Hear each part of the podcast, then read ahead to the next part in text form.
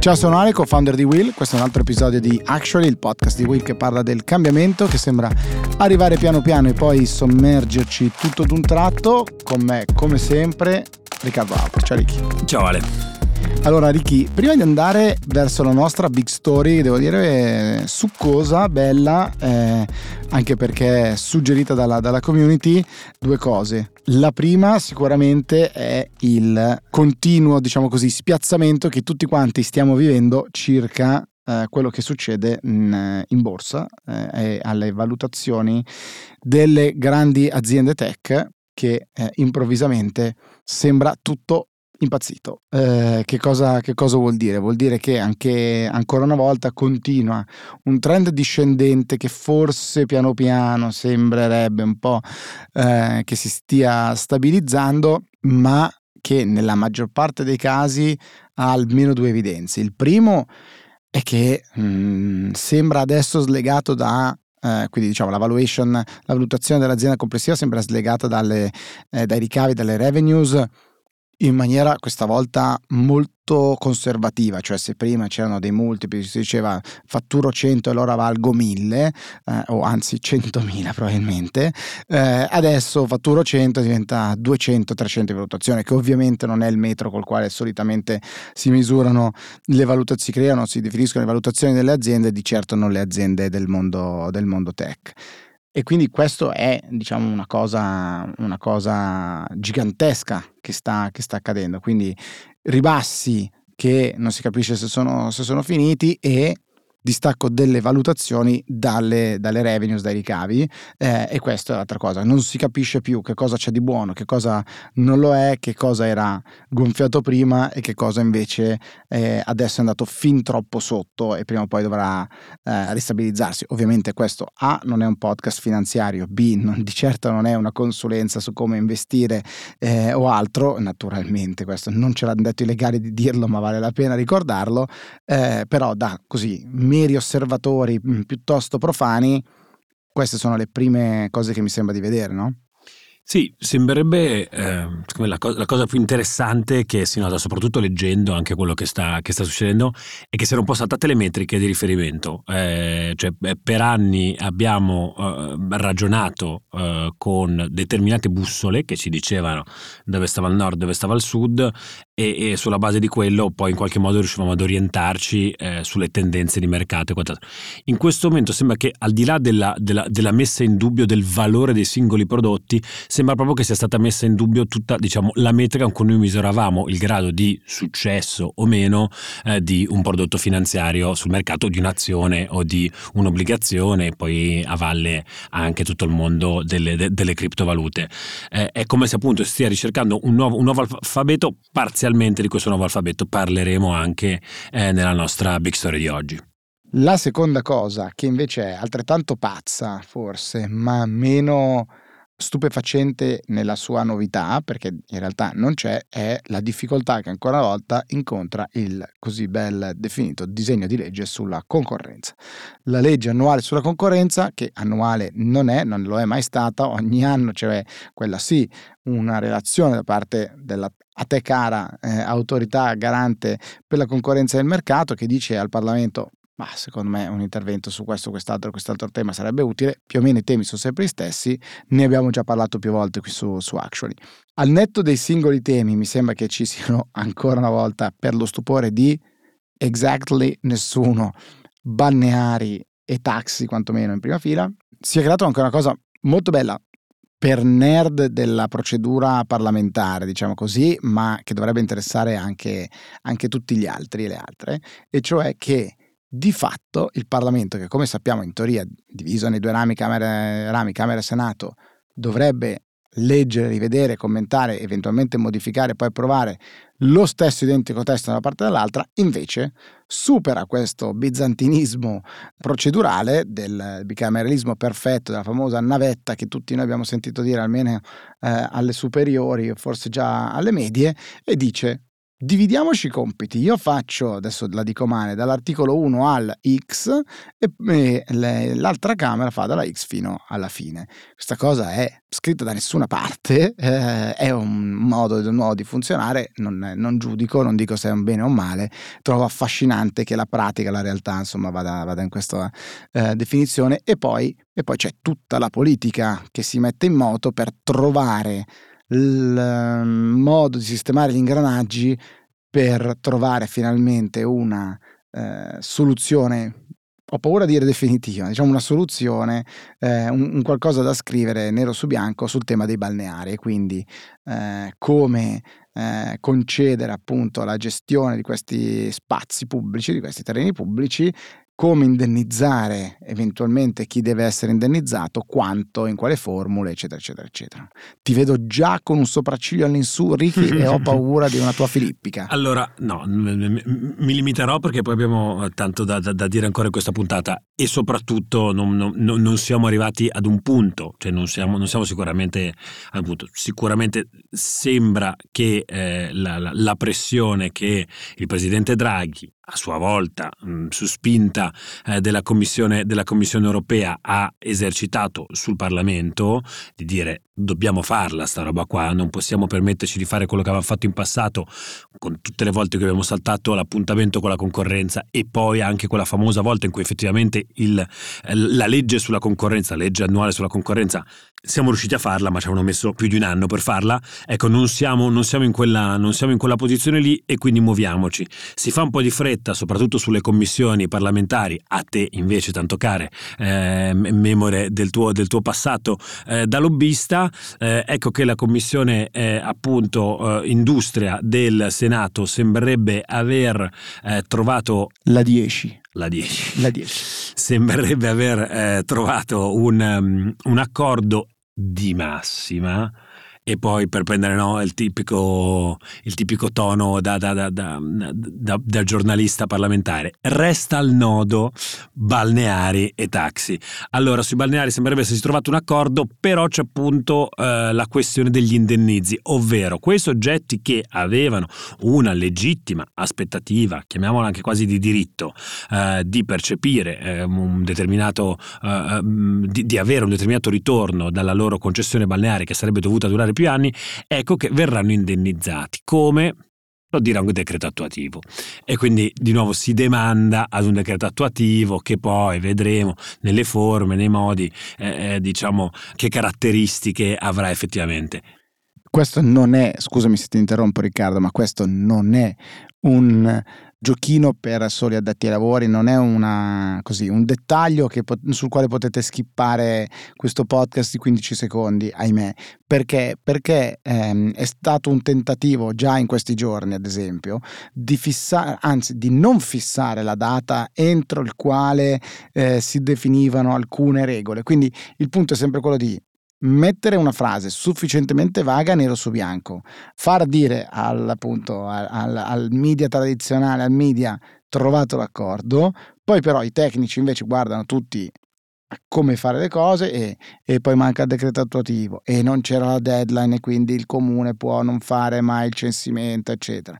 E quella Purtroppo bisogna arrivare a un punto. E anche questa cosa del ce lo chiede l'Europa, dobbiamo farlo perché sennò non ci danno i soldi, questa idea del vincolo esterno di cui abbiamo anche parlato tante volte, in realtà è una debolezza, cioè è sempre una scusa per evitare di prenderci un po' la, eh, come dire, il coraggio, no? e toro per le corna e dire proviamo, facciamolo. Eh, c'è un sistema di indennizi, chi deve essere indennizzato che venga indennizzato, si trova il come, però questa cosa dello scaricare la responsabilità della decisione, dell'iniziativa a l'Europa e Bruxelles, eccetera, è, una lunghissima litania, l'avevamo analizzata su, su Will già qualche tempo fa, eh, credo, se non ricordo male, forse era di Guido Carli addirittura questa, questa definizione del vincolo esterno. Sì, eh, vincolo esterno e poi in generale diciamo abuso del decretismo che sia attuativo o che sia invece legislativo che tocca anche il secondo aspetto che eh, diciamo a cui accennavi prima che è quello, che è quello dei taxi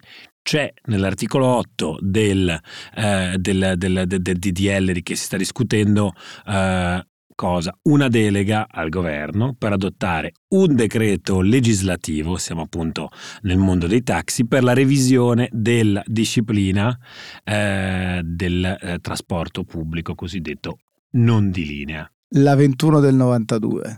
È sempre lei, eccolo lì, così, vuole ostentare il suo, il, il suo passato e la sua preparazione.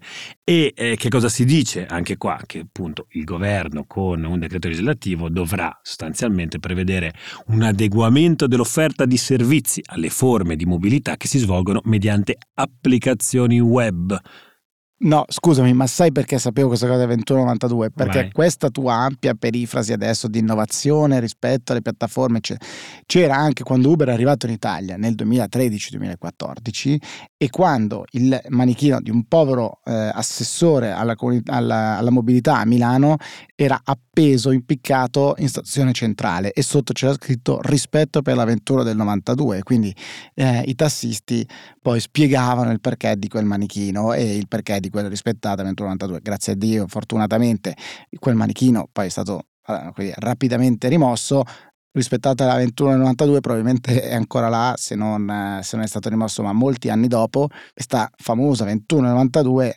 bistrattata, ritoccata, rivista, anche qua con l'Europa che ci dice ma l'hai modificata oppure no, perché non si capisce se l'hai modificata, allora ti faccio una procedura di preinfrazione, no no, diceva lo Stato italiano ormai 14 anni fa, no no no, eh, non l'ho modificata per davvero, mi impegno a ricancellarla prima che tu mi faccia la procedura di infrazione, quindi ogni anno in un mille proroghe veniva prorogata l'entrata effettiva in vigore così non la cancellavamo, insomma altro che decreto attuativo, un altro scempio. Legislativo in questo caso però no, mi, mi, mi rendo conto insomma che siano tutte parole già ascoltate eh, e lette soprattutto appunto da una parte questo ade- anche lì no? l'adeguamento dell'offerta dei servizi alle forme di mobilità che si svolgano mediante app.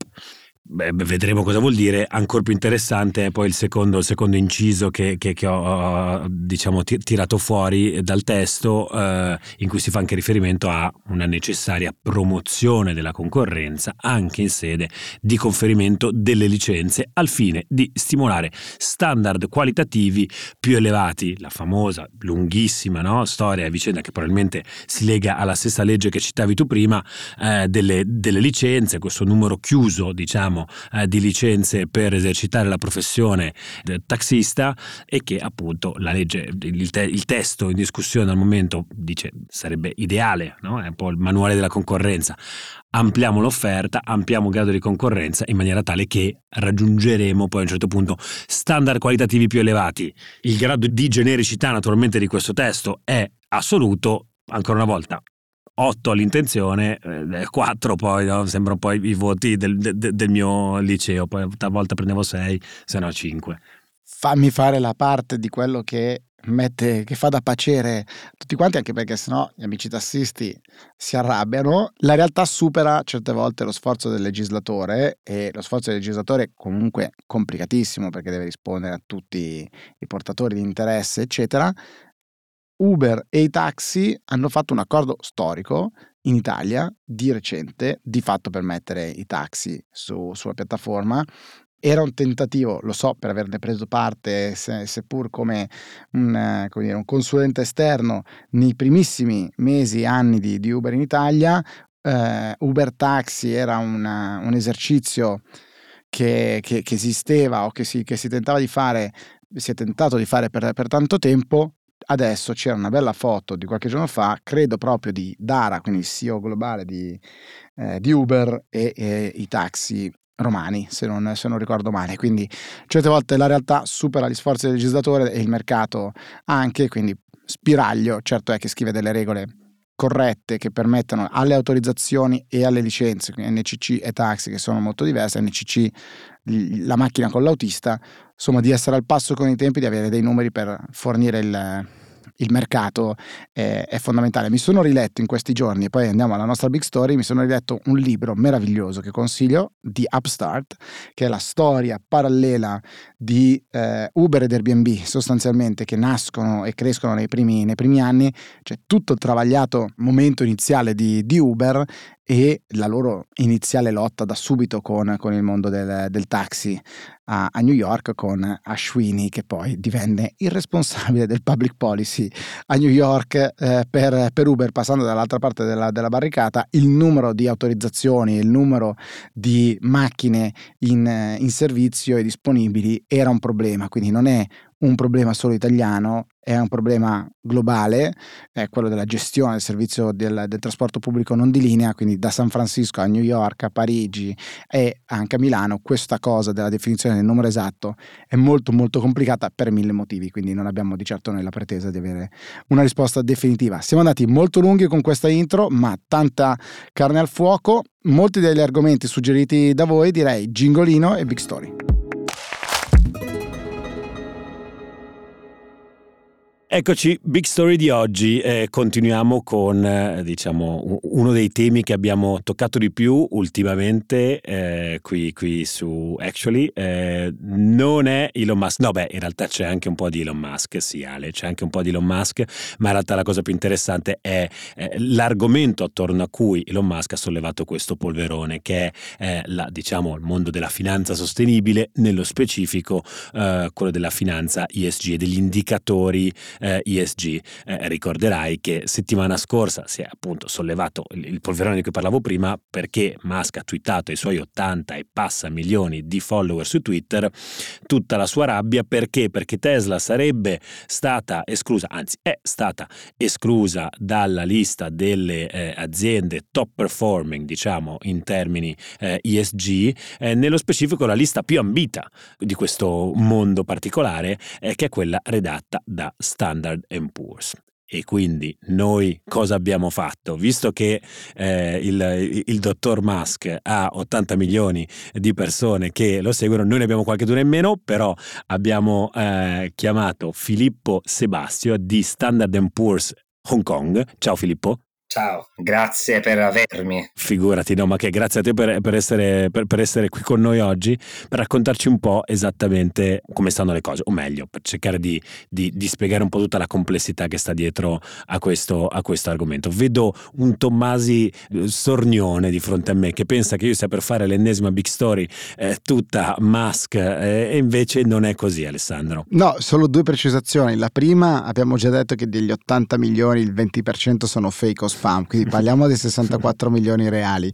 E la seconda cosa in realtà è che Filippo ci ha, la, ci ha dato la gioia di scriverci lui, in realtà, quindi continua questo rapporto eh, diretto con eh, gli ascoltatori di, di Actually eh, perché diverse persone hanno scritto di parlare di questo tema. Qualcuno ha detto di non ridere quando non esce Actually che non c'è proprio niente da ridere dato che abbiamo saltato eh, qualche, set- qualche, qualche, puntata. E poi eh, invece c'è stato questo lancio eh, questo slancio propositivo che è stato come dire da subito, subito raccolto da parte nostra da parte tua. Sì grazie, grazie davvero per averci scritto Filippo ancora. Entriamo, entriamo nel vivo. Allora ci spieghi un po' po' cosa è successo secondo te, da, da dove nasce questa, questa rabbia uh, del, del dottor Musk rispetto alla vostra classifica delle aziende più ESG compliant? È chiaro che insomma Musk ha costruito questa, questa, questa azienda che ha sicuramente un formidabile potenziale nella, nella, nella transizione energetica del, del, del, mondo. Insomma, è stato il primo. Tutti sappiamo quanto è difficile iniziare un'azienda di automobili e poi soprattutto un'azienda automobili che possa essere clean. Quello che è successo è che a febbraio, mar- eh, se sbaglio marzo, negli ultimi mesi, non, non, ricordo bene la data, quando c'è stata l'ultima uh, disclosure, l'annual disclosure updated list delle, delle, delle, delle top 500 compagnie ESG per market cap, quindi per market capitalization, eh, Tesla non, non, ne ha fatto parte. Tesla non ne ha fatto parte eh, e questo non è diciamo, il mio punto di vista, questo è il punto di vista della compagnia perché Tesla ha avuto vari eh, problemi, um, soprattutto dal punto di vista social, la parte S dell'ESG, la parte di, della, della sostenibilità sociale ma ha avuto anche vari problemi poi dalla parte environmental. Non è vero che è tutto oro quello che luccica. Quindi, eh, dovuto al, al, a, una poor performance, eh, una performance non ideale dal punto di vista environmental social, la compagnia Tesla è stata delisted dalle, dalle top 500. Ecco, eh, allora, innanzitutto diamoci già una giustificazione perché ESG è un termine che è Environmental, Social and Governance, utilizzeremo quindi le parole inglesi per, per definirlo. Eh, quindi, insomma, da, da, una parte c'è questo aspetto che Tesla nei fatti eh, ha qualche, qualche, problema, soprattutto eh, dal punto di vista diciamo, della, della, della, della, S, come dicevi tu, della componente sociale che va a comporre eh, questo, questo, rating che voi ogni anno, voi ogni anno fate. Eh, è chiaro che poi eh, il tema un po' più ampio che viene eh, sollevato qua è, ok, diciamo, diciamo che Tesla non sono, non sono necessariamente i, i, i, più bravi in questo, in questo speciale campionato, ma com'è possibile che le aziende storicamente considerate più inquinanti, se vogliamo, quindi eh, alla base diciamo, del, del, modello insostenibile che oggi è al centro dei tentativi di cambiamento del nostro mondo, eh, siano all'interno di questo indicatore. Prima, eh, il primo ragionamento che avevamo fatto con Ale eh, nel corso dell'ultima puntata era stato, eh, beh, hanno una capacità organizzativa tale perché hanno degli uffici che sono in grado di offrire del reporting talmente accurato eh, da permettere appunto di, di, scalare queste classifiche. A quel punto però uno si deve fare qualche domanda in più su queste classifiche e dire ma aspetta, se è solo un tema di chi è più bravo a fare il reporting, eh, cavolo, poi restituiamo al mercato forse una visione visione non così pulita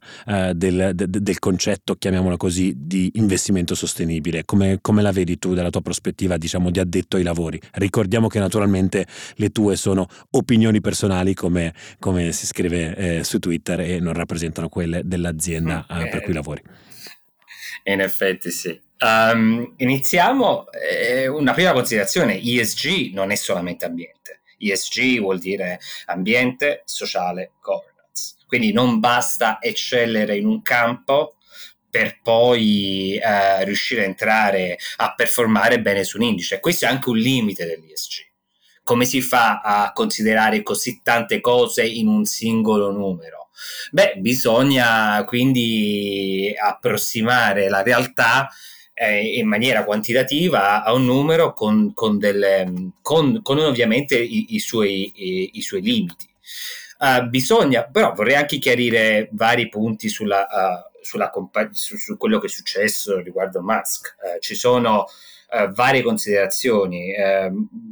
Musk ovviamente e Tesla hanno un forte potenziale in quello che è la transizione energetica, ma la stessa Tesla oggi fa parte del Toxic 100 del Polluter Index del, dell'Università di Massachusetts che non è proprio diciamo, una classifica dettata da, da, motivi politici, è più una classifica uh, accademica sulle compagnie che sono tra i più grandi air polluters uh, del mondo. Inquinatori dell'aria, mettiamola così. Inquinatori dell'aria, perfetto. Non suona altrettanto bene però io mi devo scusare perché a volte può sembrare abbastanza uh, noioso il tema di ricorrere all'inglese, ma io sono fuori dall'Italia da un po' e quindi è proprio l'italiano che mi viene a mancare, non è una scelta differente.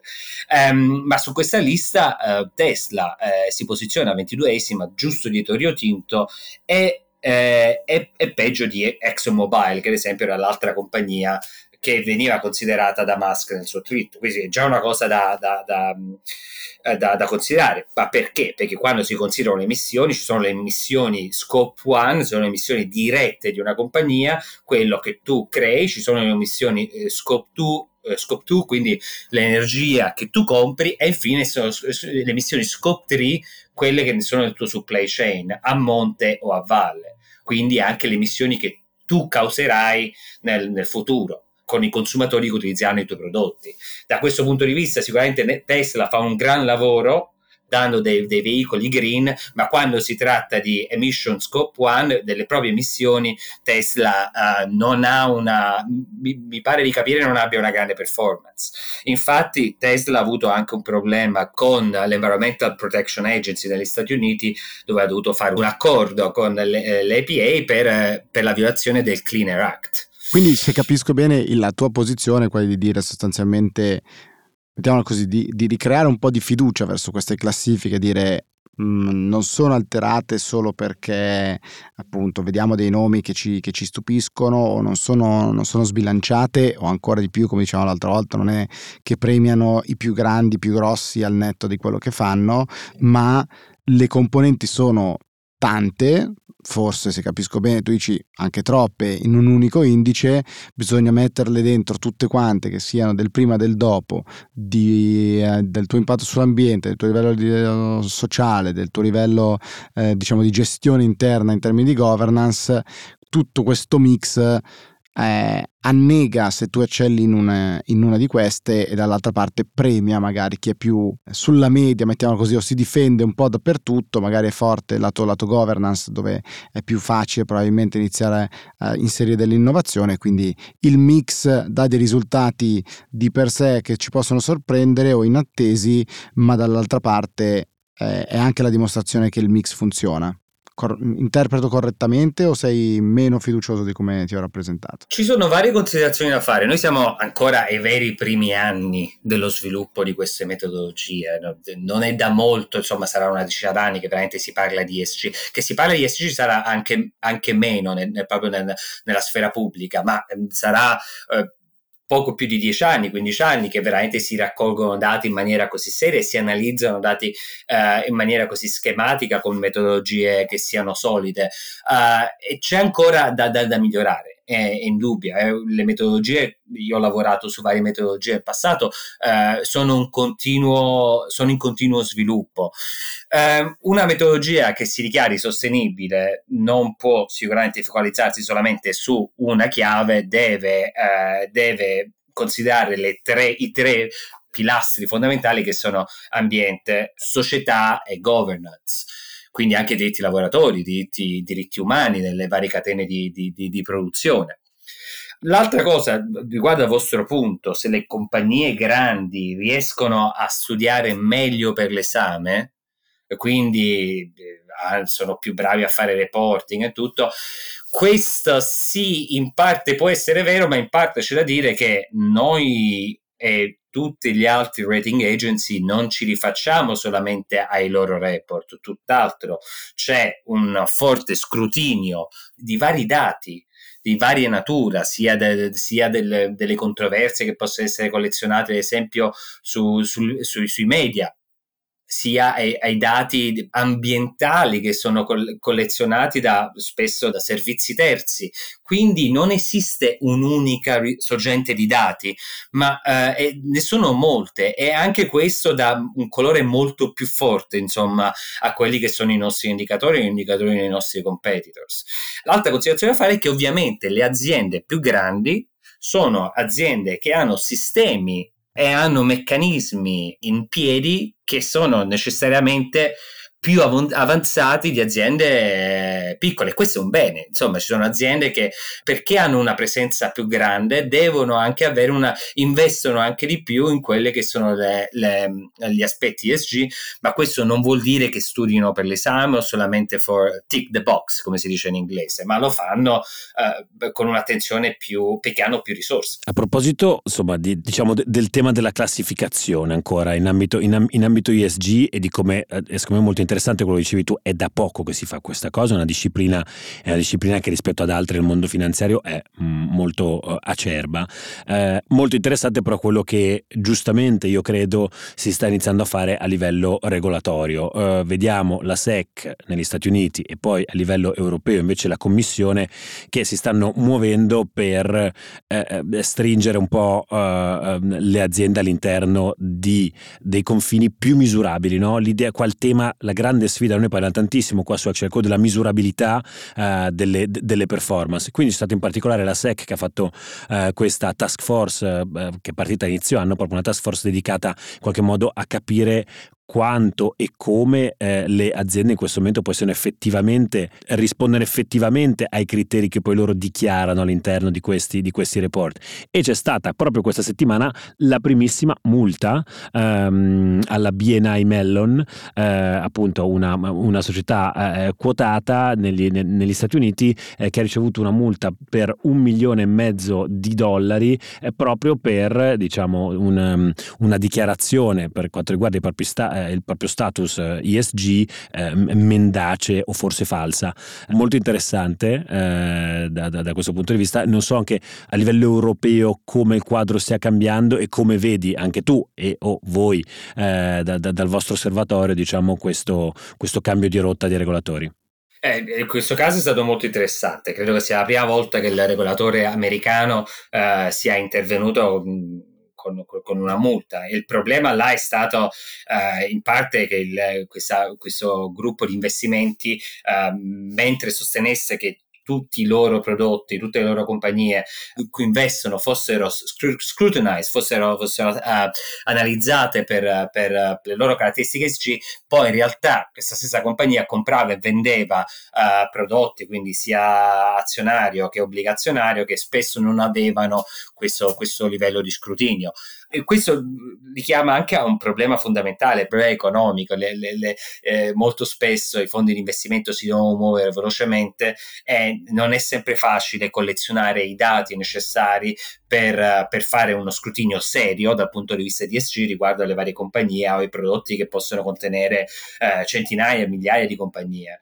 Eh, riguardo il regolatore è molto interessante quello che sta succedendo in Europa. Eh, L'Unione Europea si è, si è mossa negli ultimi due o tre anni con un pacchetto di riforme um, indirizzate a fare più chiarezza sui prodotti che si definiscono uh, sostenibili c'è la, la, EU Taxonomy, la prima regolamentazione europea per chiarire quali attività sono green e quali non lo sono. sono inoltre l'Unione Europea è anche è, l'anno prossimo in, eh, inizierà a richiedere tramite l'SFTR, Sustainable Financial Disclosure, inizierà a chiedere ai vari inve- eh, eh, fondi di investimento, banche, eh, di chiarire in che termini i loro prodotti sono green e non green e questo ovviamente Ehm, è una grande sfida per, per, tutte queste aziende di investimento.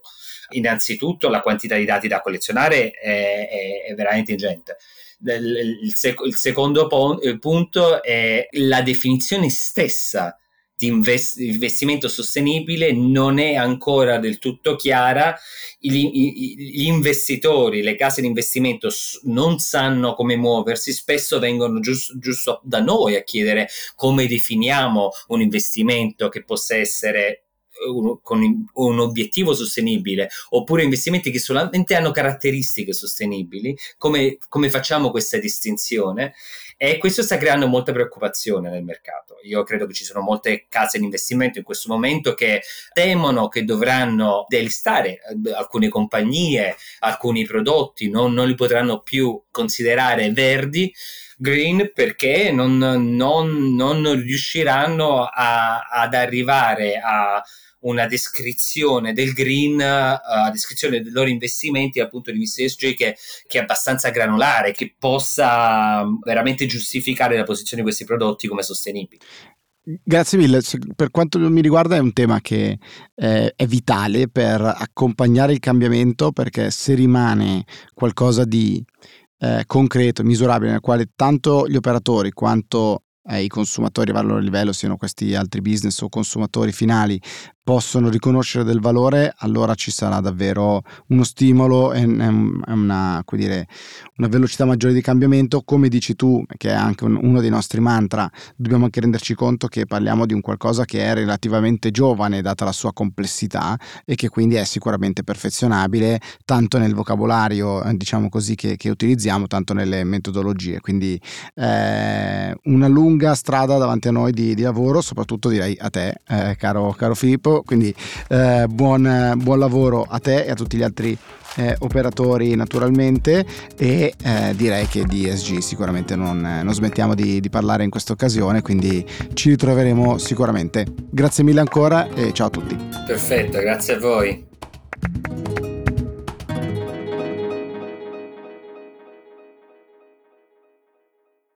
Ciao, sono Paolo Bovio e nel podcast di Will Città esploriamo le trasformazioni delle nostre città in un viaggio alla scoperta di come cambiano i centri urbani per rispondere alle sfide del nostro tempo, insieme agli esperti e professionisti che inventano oggi i luoghi del futuro che abiteremo. Trovate il link al podcast in descrizione.